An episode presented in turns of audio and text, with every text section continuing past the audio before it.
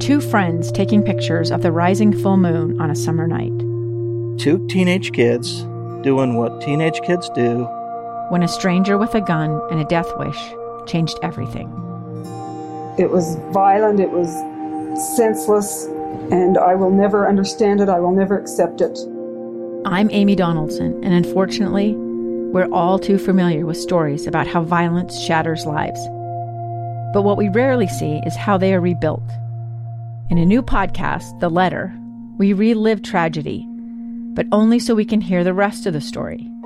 The struggle to reclaim lives, the realities of grief, and the possibilities of forgiveness.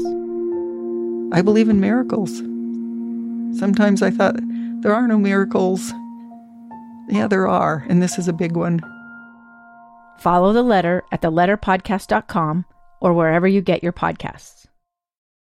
This week on Beyond the Badge, we honor Iron County Deputy Devin Lauritsen. Sheriff Mark Gower tells us. Started out as a paramedic with our ambulance service down here, and then he transitioned over to the sheriff's office, and he currently still is a, a paramedic. And that means things like this happen. Here's Deputy Lauritsen. There was one gentleman, oh, about a month ago. I was there to arrest him for a domestic violence, and his dad come running out of the house, and his mom was in a diabetic coma. So I switched gears and was able to start an I V and get her to the hospital. That kind to change our entire rapport with that family. Plus, Deputy Lauritsen is on the SWAT team and... I'm one of the team leaders for our ropes rescue, high angle rescue team. Try and have as much fun as I can. The sheriff explains. Iron County is becoming very popular for people that want to get into the backcountry and hike, and sometimes people get back in there and they get hurt, and then that's when the ropes teams have to go in. As the sheriff says... The citizens of Iron County are, are lucky to have that kind of talent out there protecting our community. We honor Deputy Devin Lauritsen thanks to the generosity of the Larry A. and Gail Miller Family Foundation.